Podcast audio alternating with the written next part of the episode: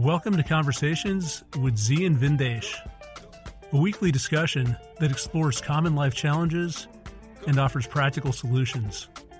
Learn more at dharmamedia.com. That's D H A R M A media.com. All right, back in the saddle, ready to rock and roll here with Caitlin and Zi. And Zi, today we are asking the perennial question what is wrong with me? What the hell is wrong with me? And this is a question that so many of us ask because at times, in the privacy of our own minds, when we drop the charade, when we come back, we're at the party, we're trying to act like we're social butterflies, uh, we're trying to impress everyone else, but we're feeling insecure, we're feeling anxious, or our mind is somewhere else, and we're worried about our kids, uh, we're worried about our job we just can't get these thoughts out of our mind. We come back home and collapse in the bedroom and we just think, what is wrong with me? What the hell is wrong with me? Everyone else has their shit together. How come I'm the one who feels so insecure or who feels so anxious or I'm trying to create this image, but underneath I feel like I'm falling apart? What is going on? And I, I think a lot of us have felt this way, and it can be a very isolating feeling. I know that back in the day, actually before meeting you, uh, you're one of the ones who's helped me with this issue. I always felt like there was something seriously wrong with me. And maybe there still is. And in fact, now I fully admit something could be wrong with me, but I don't really care. I own it. So that part of the story has changed. Back in the day, it was more like, what is wrong with me? And this is bad. This is something to be ashamed of. I always felt like I was lesser than, uh, that I just didn't fit in, that my culture was weird, my heritage was weird I was too brown instead of being white, and there was just something inherently wrong with me. Or I'd feel like, how come I'm not having fun? How come I'm not enjoying myself? I'm in these social events, uh, I'm hanging out with family, and they're asking all these boring, superficial questions. How come I can't just go along and go with the flow and be happy? Why do I feel like I want to kill myself? What is wrong with me? And when we started this discussion behind the scenes, you had an interesting point that normally when we feel this way, when we feel a certain amount of stress, there's a good reason for it. It's not just coming out of nowhere. It's not some inherent flaw that we have to deal with as some problem that's insurmountable. It's more like there's a cause and an effect. And we may not always be aware of that cause, but there are underlying causes. There are either singular events that we've gone through that have been very traumatic that make it difficult for us to function. And you mentioned someone who I believe you're working with now who lost two people in the period of a year. So, two people very close to this person were killed within a one year period. And now this person has anxiety about death and is imagining that anytime he gets on a plane, the plane is going to fall out of the sky and he's going to die in some horrific death. And he's thinking, What's wrong with me? And your point is, Hey, wait a second, there's nothing wrong with you. You just went through something extremely traumatic. Of course, it's going to affect you. Of course, it's going to cause stress. So let's deal with that underlying problem. Or you could take maybe a more subtle example where there isn't a singular cause, but we just feel anxious all the time. And that anxiety comes from a sense of entitlement that the world should give us exactly what we want. Uh, we're in this culture where we expect everything on demand. And when things don't add up or we feel like something might not go according to plan, it makes us feel insecure. It makes us feel unsettled. And we feel like our whole world is falling apart. So it could be a pretty trivial thing that goes wrong but it feels like it's shattering us, it's destroying our reality. And we look at it objectively and think, what the hell is wrong? This isn't that big of a deal. Why am I having such a challenge going through a pretty simple event? But we're not looking at that culture and that history of entitlement and that conditioning that we have to expect that everything is always going to go right.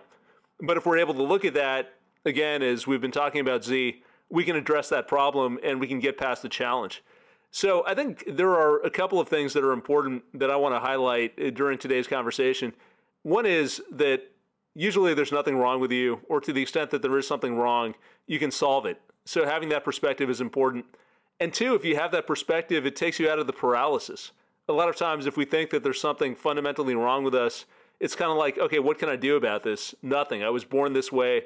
This is just my luck. It's my cross to bear if we take a more scientific approach, we realize that we have a lot more agency, a lot more flexibility to correct whatever the things are in our lives that are causing us pain, causing us fear, causing us stress. and we can just live live healthier lives, live with more of a clear mind, more of an open heart. Uh, we don't really need to walk around just feeling weighed down or feeling stressed out all the time. And unfortunately, that sort of feeling has become normalized. And when you take something that's become normalized, but you also stigmatize it and you say, my God, there's something seriously wrong with me, that's a recipe for disaster. So, Zi, why don't we start over there? Talk to us a little bit more. Give me some more color on this issue uh, that you see with people and uh, just this uh, this false insistence that there's something wrong with me. Yeah, Vin, I am working with just a person that's very dear to me, and uh, I've been working with the family for years, um, knowing them for years, even before this particular horrific event happened. And it's been a number of years, and then uh, in, in the last few years, the young man has, has found himself with paralyzing anxiety about everything, phobias of all kind. They all are associated with a catastrophic a loss of life, right? And I was sharing with him that one of his struggles came from an ego place that he feels like he's broken, like he's not a whole person, that he is uh, deficient in some way or another. And as I hung out with him, and he's just a, a really cool guy, right, Caitlin? We hanging out, uh, considered all the good qualities of a human being, great family. And one of the hardest things for him to do was admit that he was reacting or responding to events of the past that he hadn't got over it. And I told him, hey man, nothing's wrong with you. He said, Zi, I, I, I'm not comfortable getting on planes. I'm, I, I go through issues driving uh, when I'm in closed in spaces. And I said, let, let, let's just walk through it. Let's just kind of deconstruct this feeling. You are now in a group of people, of the 8 billion of us, you are now in a category of a few million people on earth who have had extraordinary and catastrophic losses that were sudden, devastating, grotesque, horrible. And the sun came up the next day, like it does every day on earth, and you had to cope with that and manage without really processing it in a therapeutic way. So I think about, let's say you broke your leg, you fall off a ladder, you broke your leg and broke your back. Well, they can fix it, but once they fix it, you really then have to go to therapy.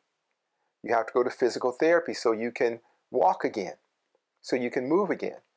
Then you have to continue that therapy so you'll feel okay going up ladders because that trauma will affect you psychologically where anything that you did that caused injury you will shy away from and that's where the anxiety begins because you imagine going through that again. And I, I, I, was speaking to him about ways of addressing the narrative with clarity. So i talked about the lyrics of a rap song that some people don't really get it. They listen and they don't they don't like the way that people talk whatever. But there's a lot of brilliance in there. There's a song in, in, in 50 Cent's song in the club, he says, I've been hit with a few slugs, so I walk with a limp. And I told him the slugs are analogy for traumatic events in your life. It's an analogy. What are the slugs that hit you? Well, you lost your siblings to murder in a year. You got shot twice. What is the limp? The limp is the effect of being shot twice, the trauma associated with it. And as in this rap album, he explains his limp. This is why I do what I do. He didn't say he eliminated the limp. He didn't say he doesn't have a limp anymore. He's telling you, this is why I walk with a limp. So when you've gone through something, you want to sit across from a person who, people you care about at least, and say, hey, we're good. I just want to let you know I walk with a limp. I've been hit with something that shook my whole world up and I have the scars and the wounds of it. But I'm okay because any human being that went through that would be devastated. Any human being that got hit with those slugs would walk with a limp. It is the nature of life. And I wanted him, I said, write that on your dashboard. Just put a sticky note on your dashboard when you feel like a lesser person, like you're damaged or you're not a good person. There is nothing wrong with you to be affected by something traumatic. Mistakenly, we call it PTSD, and they're working on that. They call it post traumatic stress syndrome. And there's an argument. Traumatic stress is enough. Whatever happens, it, it's never post because you're always living with that until there's a way that you can learn to navigate it, until you've had the therapy, till you've had the ability to deal with that that was has altered you. So any human being that's not a sociopath or a psychopath, do something hurtful, devastating to them. Let them experience, observe something. You will walk with a limp. You will have the effects of that trauma. And from that point, you want to acknowledge that so you can have the right therapeutic tools and the intellectual tools of narrative to address that. Because the world is what the world is, it is what it is. How you navigate that world has everything to do with your narrative. And now, when we see people that have uh, debilitating anxiety, um, various types of phobias, endless fears of tomorrow or imminent sense of doom, and you say, well, you know, you come from a good family, you were wealthy, you never had any hardships. Well, that slug that they got was the slug of entitlement. Somebody told them that they had a right to a life, an unencumbered life of, of, of with no despair, no hardships. When you go out in the world, everybody's going to like you. You're super wonderful. You're super great. You're great. You're wonderful. Even though you did nothing to earn anything, you never won over hearts. You were not weren't the hero of humanity. You didn't sacrifice yourself, anything, but you want everybody to treat you the same as a hero. And when you get out into the world and that's not happening, that's traumatic to you. It's like you got shot. People will say it. It's like I got shot in the chest. You hear people say that all the time. I feel like there's nothing left of me. I was devastated. It's not true. You're sitting right there, so everything is left. But for them, the trauma is the same as this young man's whose, whose family was murdered. Because in the illusion of the mind, they thought that the world would be their playground, that the subjects of humanity would bow at their feet because someone told them that they were a prize, though they never worked for it. Okay, then we were just talking about the martial arts. And what has caused the decline of martial arts is that in order to attract uh, clients, everybody had to be a black belt. Everybody. Whether you can lift your leg in the air or throw one punch, everybody's a black belt. Everybody gets the prize, everybody gets the gold ribbon, whether they earned it or not.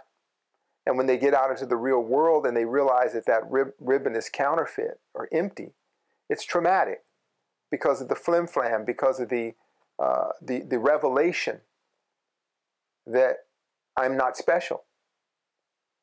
I am common. I am not extraordinary. I'm ordinary.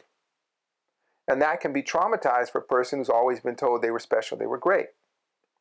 So you have that trauma. And what I call it, that is TER. I call it TER, T E R, which stands for Traumatizing Event Response.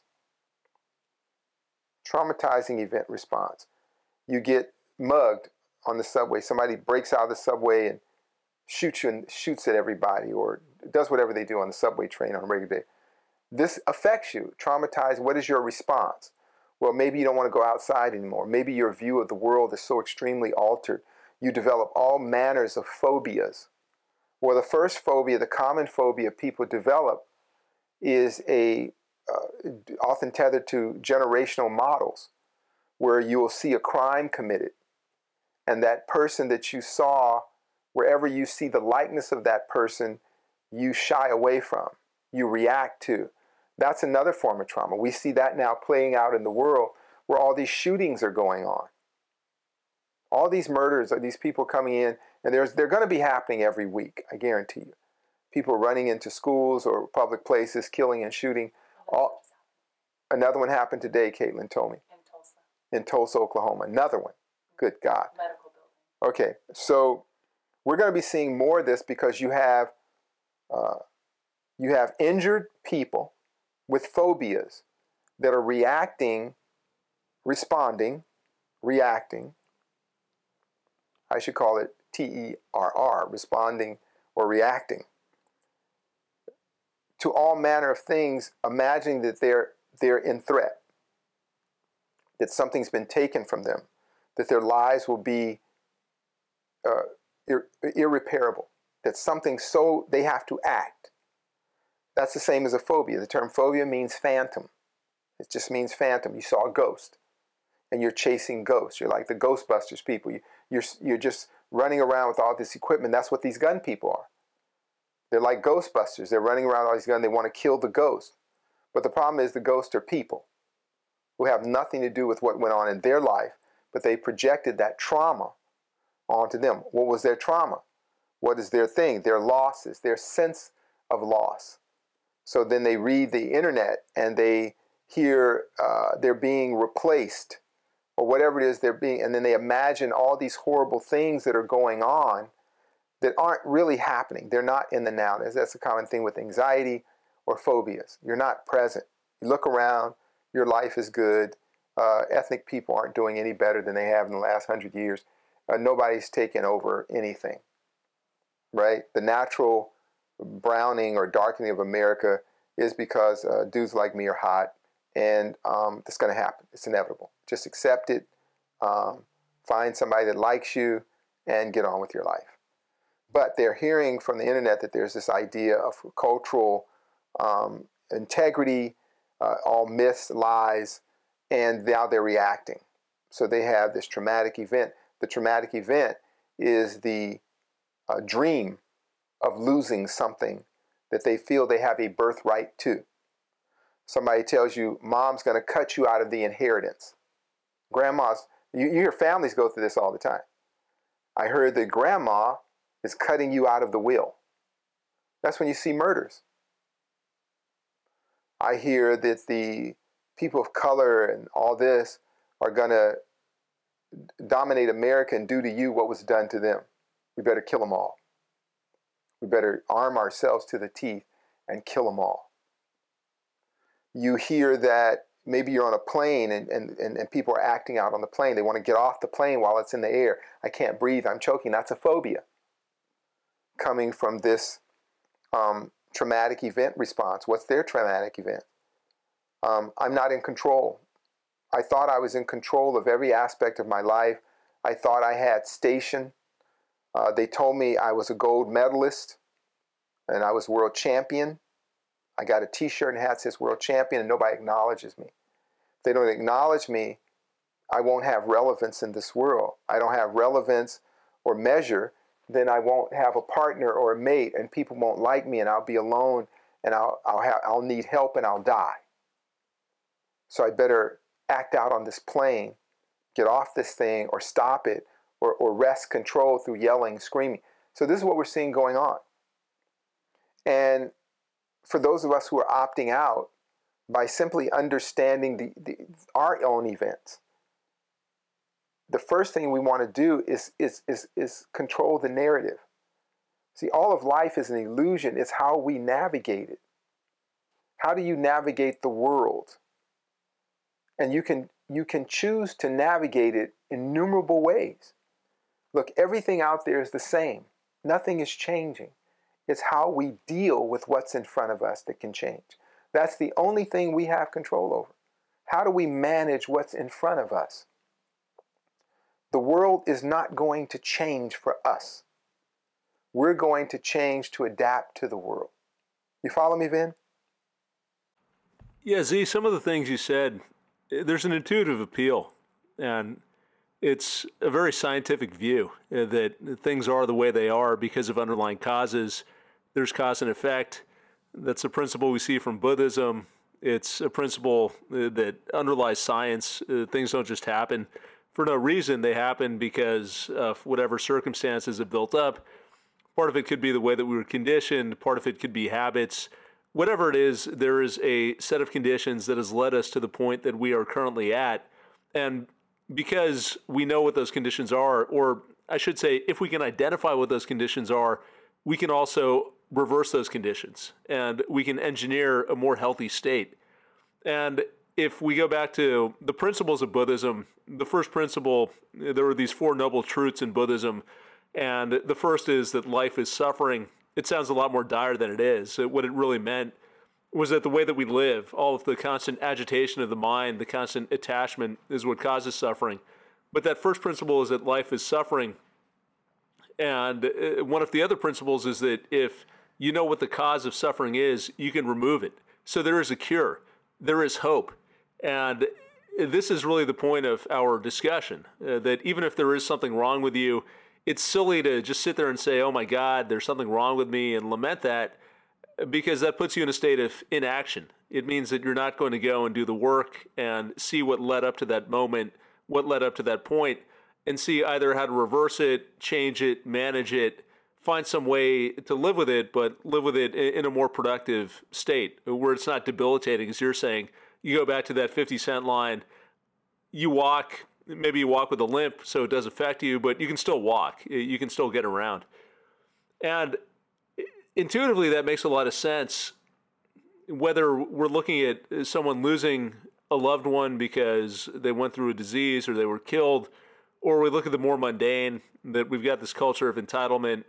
You were told that you were your parents' favorite child and you could do no wrong, and you're a prince or a princess, and suddenly you get out into the world and you find out that no one gives a shit about you and you're fending on your own. And that becomes a very stressful situation. So I'm going to ask you this, Zi. If it's true that there's always an underlying cause, we can always trace these things back to a cause. Is there ever anything wrong with anyone? I mean, what if we have someone who's like, yeah, I can fly because I've taken a lot of LSD and I've convinced myself that I can jump out the window and I'm going to be okay. Or someone who walks around and says, I'm just a king and I'm going to rule over people or I'm going to shoot everyone around me just because I feel like it in those cases, I mean, is there a line where you say, yes, there is truly something wrong with this person and they need help, which is beyond our capacity to help them? Or is it always a case of if we understand the underlying causes, we can figure out what that right solution is? Well, again, recall what I said earlier. As I said to the young man, there's nothing wrong with you having phobias and anxiety. There's nothing wrong with you. And then I added, the only person that wouldn't be affected by the murder of their siblings would be some person who is very mentally ill, such as a sociopath and a psychopath. There are, excuse me, there are people who are mentally ill, who are broken, damaged.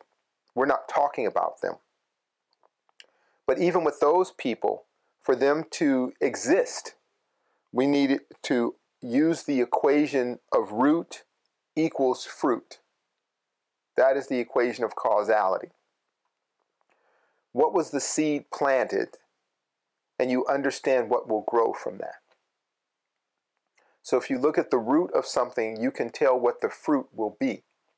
If you find somebody who is mentally ill, example, the other day I went to uh, look at a school for the children.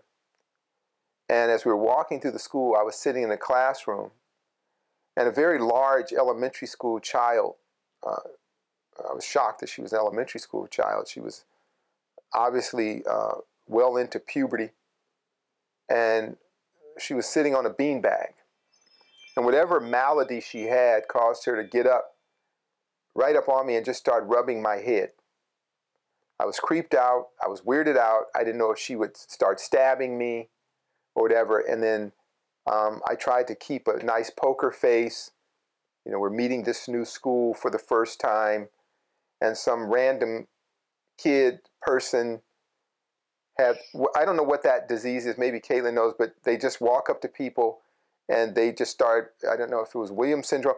I don't know what it was, but it was creepy as hell. Hey Zi, I'm going to interrupt you for a second. That's one of the funniest visuals I've heard in a long time. I'm going to start uh, just laughing hysterically. I would bet if we took a poll of our audience of people who've worked with you, you'd find a good number who've always fantasized about doing that. But th- that's just me. Anyway, I'm sorry to interrupt. So uh, Get back on track. Okay, so it was a very bizarre experience for me. and um, it was like almost like being around cats. I really don't like cats. So, you know how cats would just come over and be familiar with people and their owners will think it's the cutest thing in the world and you're like inside completely disgusted and sick? That's how I felt. Um, but I knew that the person, uh, this, this young lady, had some sort of uh, a mental issue. Um, and um, later, the, the, the people who work with these people didn't even notice because it was so normal for them. But for an outsider coming into there, there's obviously uh, a brick or two shy of a full load there going on. So that's where you have to have the, the root then as institutions. We need to have institutions and ways to manage this if the family doesn't manage it. Or the fruit will be uh, God knows what. If you're just coming up to random people polishing their head and doing this kind of stuff, I don't think that there was going to be a good outcome. Whatever fruit is coming out of this is not going to be such a good fruit. We could look at other people. You could hear narcissism, extreme narcissism in the voices of people. Um, I tell people all the day when you listen to these politicians, um, what is the root? The root is narcissism. The fruit is nothing good for the country. And I use that formula. What is what is going on underneath? And then we're going to see what the product will be. So if we all use that, we're in a good place. So there's nobody out there in the sense other than the mentally uh, ill that is really uh, in a traumatic situation. Whatever happens is the damage. Whoever gets hit with that slug or, or with that bat, they're going to have a common response, of course, unless they're not fully there as a human being. So let's not let's not fool ourselves. We're not that interesting. I always say, as people, we are not that interesting. We exclude the sociopaths, the psychopaths, and the people with other types of uh, mental issues. You follow me, Vin? Yeah, yeah, I follow you, Zi. Uh, that you exclude the sociopaths, uh, the psychopaths, you get to the cause and effect. And I think having that perspective shifts, again, the way that we approach ourselves, where we don't feel so isolated. It's kind of like, even if the situation doesn't change, if you know that you're not in this alone, that it's a common human response, as we talk about sometimes, there are 8 billion people, 10 different stories. Other people have gone through the same thing. They've found some way through. Uh, there are formulas that you can use, the ways to get through this. Just having that knowledge, even if it doesn't change your reality, maybe it provides hope, maybe it provides some perspective. It, I feel like it's a good starting point and it gets you out of that mental loop of saying, "Oh God, I'm just a terrible person. There's nothing that I can do." So you're stuck. Not only are you stuck with whatever you're feeling, but you're feeling bad about yourself for feeling whatever you're feeling. I think you'd mentioned that it was J. Krishnamurti who said, "Don't put a head on your head to fix your head." Uh, so not only are you feeling bad, but you're feeling bad about feeling bad, and it's just a bad way all around uh, to live. Uh, so if we can get out of that, maybe that's the one thing that people can take away from this discussion, uh, which is there's hope. You're not in this alone. There are reasons why we're going through whatever trauma we're going through, we're going through whatever challenges we're going through. It's just part of the human experience. And not only do we have good company, but there are techniques that we can use to move forward and get past these things, or at least learn how to manage them. So, all of that I think is a very good message. It's a good perspective to have. My question for you would be where do we start? And when I look at you, Zi, you're interesting because you work with so many different people. You're able to recognize these patterns. So you look at what someone is going through and you can correlate it. You take this example of the person that you've met and they've got this fear of death. So you do a little bit of discussion and you figure out, okay, they went through a pretty traumatic event. Uh, they went through the loss of two people, two siblings that they were very close to. So, of course, this is going to cause stress. So, number one, we have an, an idea of what that underlying cause is. And number two, since you've seen this before, you've got some sense of how to move forward. How do you manage that stress, either get beyond it or learn how to live with it? We talk about entitlement. Entitlement is such a big disease in our society, and we see so many examples of that. If you've got that perspective and you're dealing with it day in and day out, it becomes easier to diagnose, perhaps, and easier to treat. But what do we do for the people who are looking for solutions? Maybe we realize that, that we're stuck, we're in this loop maybe we're listening to this discussion and we're saying, okay, great, it's not me, there's something else, but how do I figure out what that is? You take something like entitlement, it's so familiar that it becomes invisible. If everyone's entitled, if I've been entitled my whole life, I don't even realize it as a condition. Or do you take something like anxiety coming from this sense of urgency that we have, the sense that I always need more, I always need to be somewhere else, I need to be doing something else. It's just baked into the way that we think about life. And it's baked into such a degree that it becomes very hard to identify. So if we're starting to do that self-diagnosis, uh, help us start, Zi. Where do we start? How do we figure out how to correlate the, the problems and the challenges that we're facing with the things that are going on in the background so that we can start to fix some of these problems? Well, Vin, I think the first step is like when I worked with this young man today is realize you need help. The next thing is realizing that um, anything wrong can be righted if you acknowledge that it's wrong. If something's broken, there can be a workaround, a way to fix it. And even if it isn't 100% of what it was, you can make it sustainable and workable again. But you first uh, must acknowledge that there's a problem. There is a problem here. Entitlement is a huge disease uh, that has spread far and wide to all areas of this nation, um, especially so, and the world. It's a global issue, but it's manifesting obviously in the United States. So, uh, for those who want to address it, first turn inward and check yourself. And I, I have simple things. As I was saying with the young man, he, he had a long time seeking out counsel and help because his ego said, I don't want anything to be wrong with me. So, what does that mean? That, that's our inability to do self critique or analysis or even embrace healthy critique. And this is the death of solution. When you can't accept analysis critique, that's the death of solution. Whatever it is that you identify as a problem, there is a fix. You may not like the fix, but there is a fix. The reason you don't like the fix is because the ego is running interference. When somebody sits up and says, you know, I need to work on myself, that's the sign of, an, of, of, of the person on a path of enlightenment. When a person acknowledges that, as the Vedas said, you're entitled to nothing.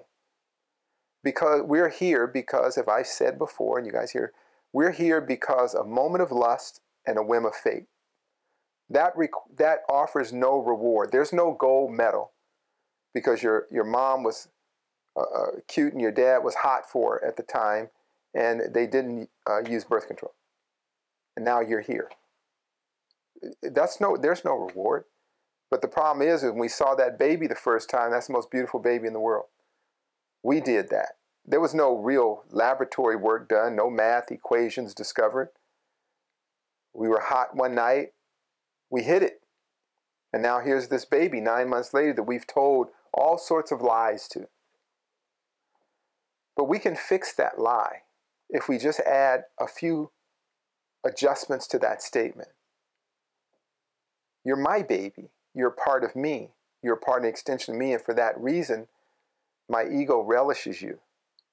That narcissistic parts of me thinks you're the best thing since uh, apple pie my funny looking, weird looking baby is the prettiest baby of all babies. And you want to say that to me, it's the prettiest baby because it's my baby, or I accidentally created this baby, or is it mine, right? mama's baby's daddy's maybe. So that's where it starts at the big lie. And then people get out into the world and they realize they're not the cutest, the smartest, the fast. So now they got to work towards, well, you didn't tell me that part. You didn't tell me for other people to feel that way about me. I need to work on myself. I need to run longer. I need to work out harder. I need to study more books. I need to throw the frisbee better. You know, I hear that from my little ones, right? They come home and they'll say, I'm right now I'm the second fastest, Bob, at school. Bob, I'm the second fastest at school. And I said, what do I do? I feel so bad. I'm just the second fast. And I said, well, work out harder than the, the first fastest. Just work out. Try that. I want to be so good at that. I don't tell them, oh, come on, you're still Mr. Wonderful and you're really the greatest. I don't do that because that's going to give him a sense of entitlement. You don't have to do anything uh, to win a prize, and then the rest of your life will be disappointing. That's what's going to happen. So, entitlement, we need to first acknowledge entitlement is a terrible disease. The, the myth of American exceptionalism. That's part of entitlement. Somebody told you when you were a kid that you live in the greatest country in the world. No, you live in this country. It's not the greatest place in the world. It's your country. It's just like it's your baby. That's what uh, Ted Bundy and all these people's moms said about them. Greatest kid in the world. That's what the school shooters' parents tell them. They all say, all in the newspaper, It's a really good kid. He's quiet. Used to be in his room. Just no trouble at all. Yeah, he was too busy ordering guns and bombs and, and, and, and, and reading Nazi propaganda. This is the common story. So we need to understand that entitlement itself is a contagious disease. And there's right now, there's no narrative that rejects it or um, gives us the vaccine for entitlement. The next thing, again, is the work of, of self realization. You have to have a devoted sacrifice, a life practice that you do every day, your personal puja that you do every day that takes you through your personal tapas, which is fire. You might want to do a, a fire puja, tapas puja. So you get really invest yourself in the work of being a better person. Question What is puja? Puja is um, like a Hindu ritual, a, a, get together, an acknowledgement, a, a gathering of prayer, uh, this sort of thing. And they have different types of invocations in that ceremony. Um, and so I would say one, a personal, a personal ceremony that helps you fall into the fire of yourself. What is, what is that fire? That fire is a purification ritual so you can listen. We just listened to stuff, Caitlin. These people wouldn't listen. You know, those things I was listening to on, on YouTube. It was just scary that people couldn't acknowledge that they weren't special. Why is it so wrong to say I'm not special? I told somebody the other day, I was on a, on a uh, Zoom meeting with a bunch of martial arts masters. A lot of them I had known for going on 50 years and different new ones and stuff like that. And they said, Man, I really miss you. Uh, when are you going to come to the Bay? I said, I couldn't make money in the Bay because I'm just one of you guys. I'm not special. And they all laughed. They said, That's well, you got your own thing you do. We all are spokes in a wheel. And when it comes around to like health and wellness uh, or craziness, you're our guy. When it comes to other stuff, there's another guy. And but we're okay with that. We've been trained as martial artists to have humility. The average person isn't humble like that. So for the opt outs, we start our day every day saying, you know what, I'm not special. I'm one of 8 billion, and let me do my best to shine my light. That's it. But the vast majority of untrained people believe themselves to be far more relevant than they really are. And that's in itself will open you up. That is the root of a, a bitter fruit of realization. And that's going to cause you a lot of problems. Going to cause your children a lot of problems. In relationships, everybody is with who they deserve. This kind of upsell that people want to do. I, I want a better person. You know what? You got to work on yourself. And then you got to be by yourself to work on yourself. You can't monkey bar from one thing to another. You got to work on yourself. You got to look at yourself and say, wow, I'm really grateful that this bum of a mate is with me. So we're two bums together, like two hobos on a train. Don't sit up there and glamorize and tell yourself how wonderful you are, and you haven't really done anything. Then, even then, when you've done things to improve yourself, to better yourself, to grow as a human being, do it with a bit of humility oftentimes when people praise me, I tend to reject it. You've seen that you know. But when they praise my students, that's when I feel good. That's something that my discipline has taught me. That's what my fire puja has taught me. It forces humility upon you so you can continue to grow. If you are not humble, you cannot grow. If you cannot be criticized, you cannot grow. We have to work on what we don't, what we, we do that we don't do well You don't need to work on the things you do you're good at. Work on the things you're not good at. None of us deserve anything. Work hard, do your best, and present yourself to the world. And the rewards of that will come in, in, in, in different ways that represent your efforts. Keep it simple. Keep it simple like that. And so a lot of the challenges of trauma is because we've invited into our own life by these myths about the self and about the world. They're myths. All of us are lucky to be friends with each other. I can say that. That's what I say. I want to be the humble servant of the divine. And, and, and, and being in the foot, and, and people used to tell me, well, how did you get so good at what you do? Sorry, martial. I mean, this guy is a really good martial artist. I don't feel that the way it sounds, a lot of people. I never was one to take a lot of pictures and photos and of myself and, and posters of myself. I learned that from great masters. Great masters who could do things that defied physics, who could do things that would in any other arena would they would be the equivalent of Olympic gymnasts and an Einstein-like physicist, all in one person. From their effort, their work, and they kept it humble. So I tell people, they say, how did you good good? I walked in the footprints of giants. So for me to just step in the footprint of a giant, I had to take great strides. I had to extend myself beyond my own sense of limits. I had to sacrifice, to travel, to study, to be quiet, to be alone, to be hungry.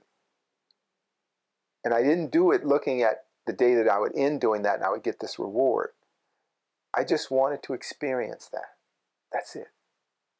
So I would say for the opt outs, we want to walk in the footprints of giants, even if we're not. And just in doing that, you extend yourself. And then having that appetite to hear, to sit quiet with your love, sit quiet with your partner, your loved ones, uh, somebody, your, your dear friends, and say, hey, what can I work on? I found myself in recent times doing that with, with young people that I hang out with, my nephews and things like that, that I gain great inspiration from I'll ask them, hey, what, did you understand what I said? Did that make sense to you? Uh, what, what, what can I work on? Can you show me these things? Right? You know, it feels good to grow. I can feel the growth. It's like water, the water getting down to the root of that that fruit that's going to come up. Need, you need to water the roots. You don't spray water on the fruit. You spray water on the root. This is the way of nature. So if we're going to water our healthy roots, get them healthy to reach deep into the earth, saturate them with moisture so that fruit will be healthy, these are the things we must do. Be okay being criticized. Don't shut down. Don't rear away. Don't say, oh, I don't like the way you said it. Even though what you said was true, it's valuable, but you didn't package it the way I wanted packaged.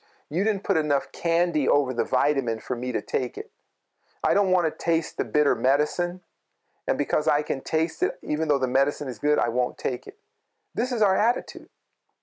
And as long as we have that attitude, we make our, ourselves much more sensitive to trauma. Somebody hurting your feelings. Well, you own your own feelings, and feelings aren't reality. You, we all own our own feelings.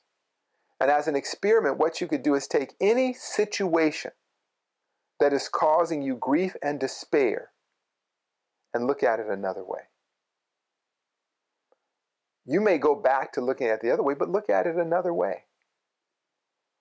Before we got on this podcast, we were talking about daily struggles, the differences in men and women, what causes trauma between the men and the women.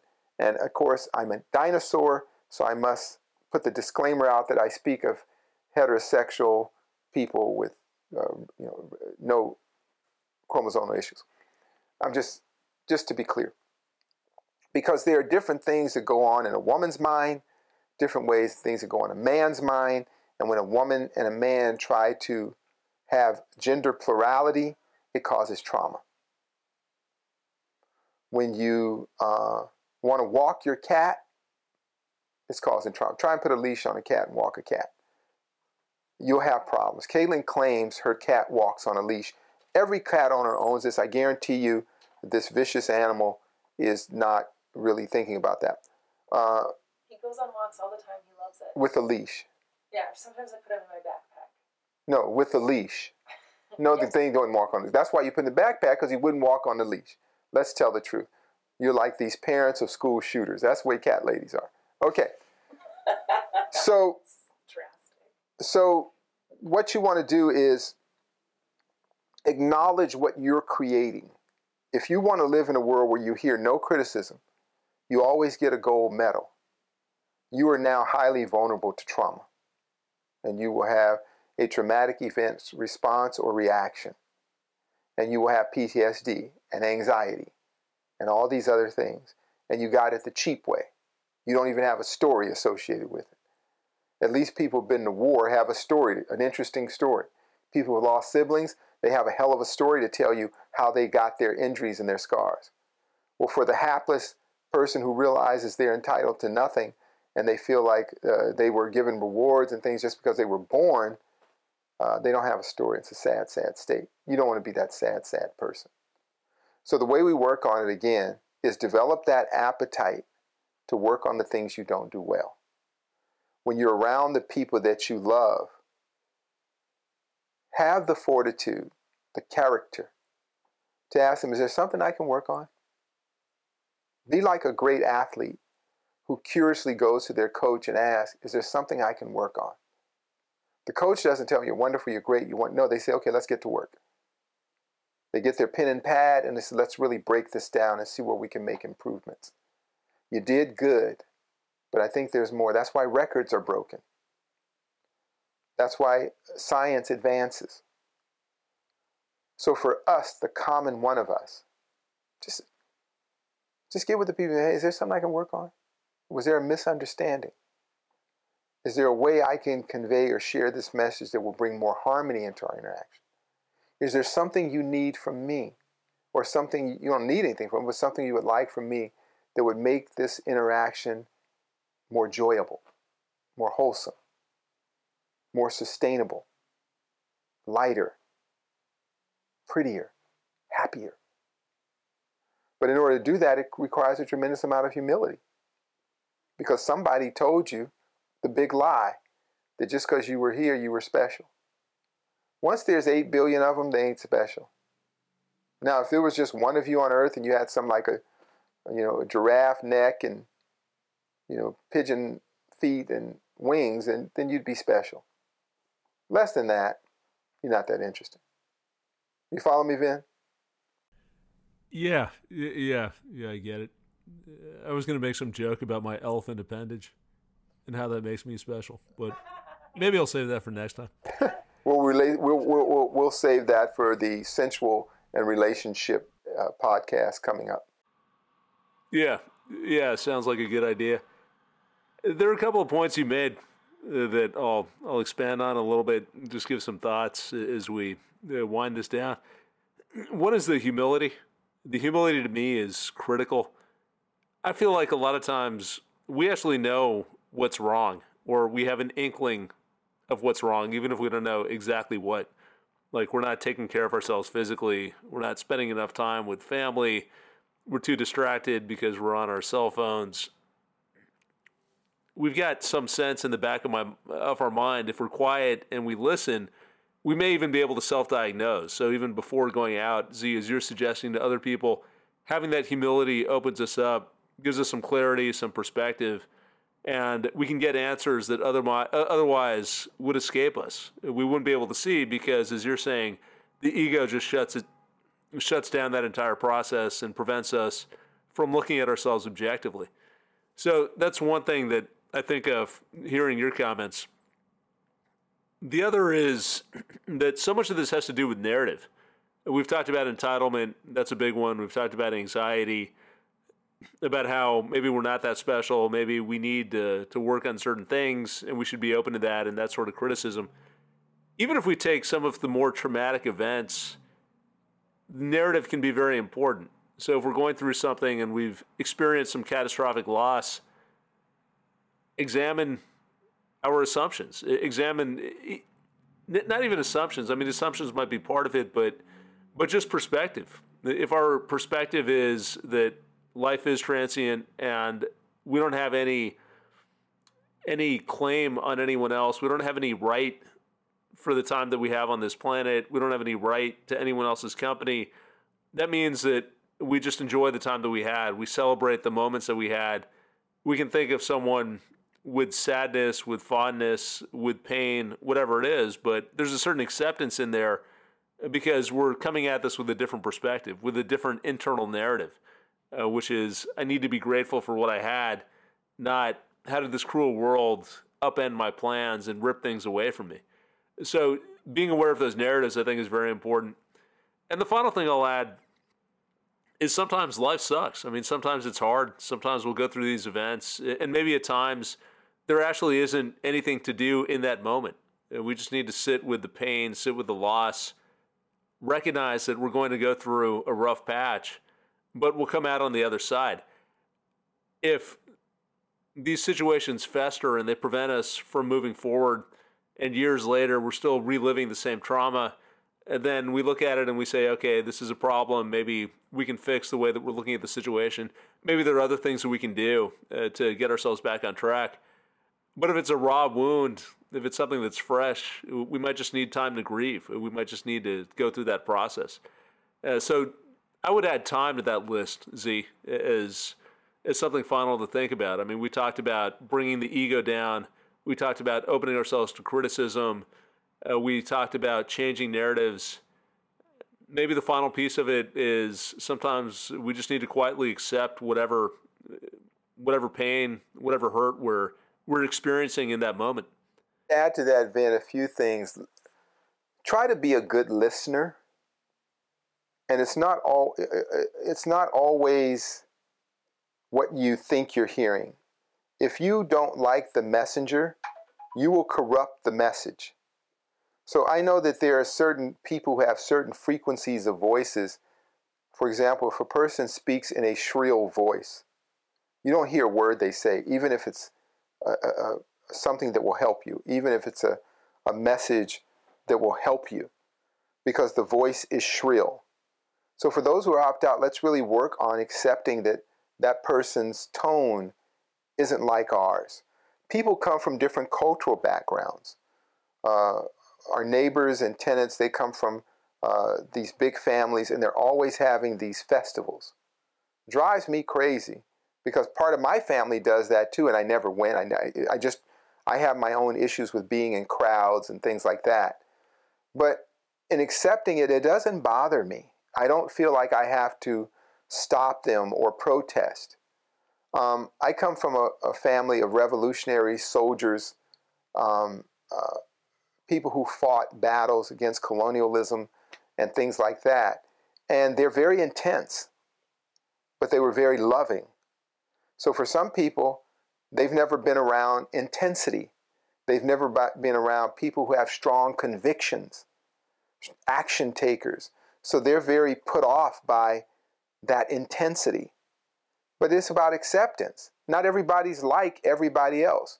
We are often more compatible than we think if we accept that differences can be very healthy there was a funny thing going around that said for a marriage to work, one, ha- one person has to be very boring and another person has to be very crazy. Crazy and boring work for each other. That works. So there's something to that. But before you can do that, you must accept. You can't go into situations trying to change people, alter people. You lead by example. Just be the best version of you. And hopefully, your friends, your family, your partners, your lovers, and all that, you can accept that, hey, they're different than me. Their journey in this world that brought them to me was a different path than what I took. And then we can share experience. But if you guys say, well, I, I, I like this party, but I don't like where you come from. I don't like the way you said it. Um, we hear, as I'm studying the whole social media thing, they have a, a, this guy on the social media by the name of Kevin Samuels. I guess he just died or something. And I, I was curious about him because he got so many people were cheering his death. So many people were cheering his death. I said, What did this guy do? Said, Well, he's really rude and abusive to women. And I listened to his show and I didn't find him abusive at all. People would call in, an example, they would call in and say to his show, um, Where are the good men at? I'm looking for a good man and I can't find anybody. And he would start the show by saying, Ma'am, what is your height, your weight, your age, and marital status? This is what he would say. What is your height, your weight, your age, your marital status? There's a reason he did that. So this woman calls in and says, Look, I'm I'm five foot three. I weigh 200 pounds. I have uh, six kids, uh, different fathers, and I'm unmarried. What are you looking for? He said, Well, I can't find a good man. So what's your idea?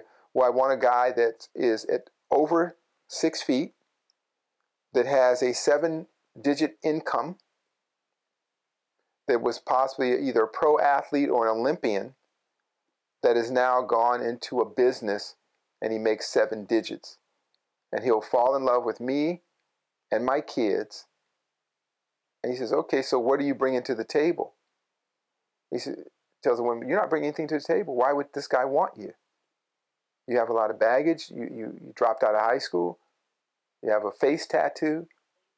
And for that reason, people hated him and said he was abusive and rude. They never said to the woman, Why didn't you work on yourself? Or why don't you accept that your choices of your past have brought you to the island that you're on now, the desert island of, of relationship? This is where relationships come to die. That's where you drove your ship. And saying that, oh, I just don't like the way he said it. None of them said what he said was not true. They didn't like the way he said it. So opt outs, we got to get over that. We have to get over that. I remember being in an emergency situation one time, and I was helping the emergency responders deal with a catastrophe right at hand. Um, it was a years ago. There was a, a, fire in the valley when I first moved to LA, and the guy that I worked with, his house was on fire, and I, I made it up to his house to put out the help put out the fire. And there were cars blocking the road for fire department. And the, the, the fireman came by and was yelling at everybody, Get out of the way, move now. And a woman stops her cars, turned the car off, stood out of the car, and said, Hey, I don't like the way you talk to me. You should explain to me why you speak to me that way. Well, the fire, you could actually hear the fire. It sounded like a truck moving through the hills. So he took the fire truck and just pushed the car away, just rammed it away. And everybody cheered. Now we can go. Well, he could have spoke to me. No, he, he can't. That's, that's on you. The quality and style of speech. Did you hear the message? So for us opt-outs, let's really listen to the words. Listen to the words coming out of the person's mouth, not the style of speaking. This is petty, it's low, it's an embarrassment to you, it harms relationships. Is there is it is it beneficial information? I don't care if Mr. Ed, the talking horse, brought it to you. If he says, you need to move now, just move now. Save your life. Complain about the messenger later. And so too with partners. Oftentimes, familiarity breeds contempt. You know that being married. Your wife may hear the same thing for you, but listen to a total stranger and come to you and say, Hey, did you hear what did you hear what Oprah said? Well, you know, I said the same thing last night. Ah, you're you. So it was the messenger, not the message. So we want to be very careful. We want to be more enlightened. Listen to the message. Don't, don't find yourself saying, I don't like the way they said it. Ask, is it true? Is it something beneficial to me? Is this favorable information that will benefit my life? And then that makes you less susceptible to being traumatized because it fortifies your character. It gives you a muscle bound soul so you can learn and grow. You follow me, Vin? Yeah, yeah, I follow you. I mean, so much of what uh, we're talking about is uh, just the attitude that we have, and it's having, I would say, a combination of humility, which we talked about, but also strength.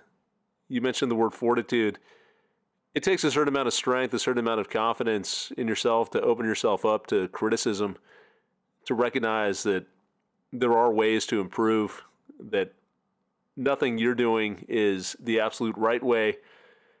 That at times you might be in the way, like this woman who was in the way of the firefighter, and that's just life. That's that's a reality that we live in. Uh, that we're going to conflict with people at times. We're going to upset people. We're going to do things that maybe at times upset people that we stand behind. Maybe at times we upset people and we say, you know what, this is an opportunity for me to reflect and to move in a different direction. But that process of growth, that process of evolution only comes when we have that combination the humility to look at ourselves objectively and the strength to say, I'm going to be vulnerable and I'm going to make a change. And Zi, the final thing I would say is the opposite of that is terrible. I mean, the opposite of that to me is death. That's when we get stuck in this endless loop. Going back to the beginning of this conversation, where we just think, oh my God, there's something wrong with me, but I'm too insecure to do anything about it. So I'll just accept it and I'll put on a brave face and I'll pretend that things are okay and I'll hold it together. I'll smile for the camera. But inside, I'm falling apart. I'm cracking up. I go home and I just cry every single night. I can't sleep properly. We live with this pain because we don't want to take the steps to diagnose the situation and move forward. So that com- that cycle, I should say, of, of diagnostics and movement, that to me is fundamental. I mean, that's part of life. Whether we're looking at the natural world, we're looking at plants, or we're looking at ourselves, that's how we grow. That's how we evolve. Not only is that how we get better, I feel like that's what makes life interesting. You know, if we're always just stuck in place, to me, that's no way to live. So that's my final word on this. Zi, do you have any anything to add? That's it. Hey, let's work on our our trauma, people. Let's acknowledge it, fix it, and live a good life. If you enjoyed the show, please consider leaving us a review on Podbean, iTunes, or your favorite podcasting app. Each five star review helps us bring you more unique and insightful content. Learn more at dharmamedia.com. Peace.